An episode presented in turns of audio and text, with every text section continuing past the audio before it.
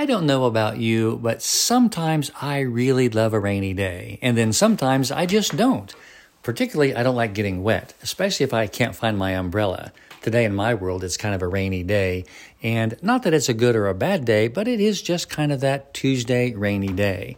Sometimes I feel that way on the inside, and maybe you do feel that way sometimes yourself on the inside. You know, like things just aren't going the way that you want them to, and you don't really know what to do next. Kind of blah and cloudy, you know, just not really great. Did you know that that's quite okay? That there's nothing wrong with that? Those things just happen. It's like having a sore foot, or sometimes it's just difficult to get up, or sometimes your stomach just does these really weird things and grumbles. That is how life is, and sometimes it's just okay to have a blah day. Doesn't mean that you can't do something about it, but I want to remind you that having days where we just feel rainy on the inside is just normal. I love you. I'm Dan Clark.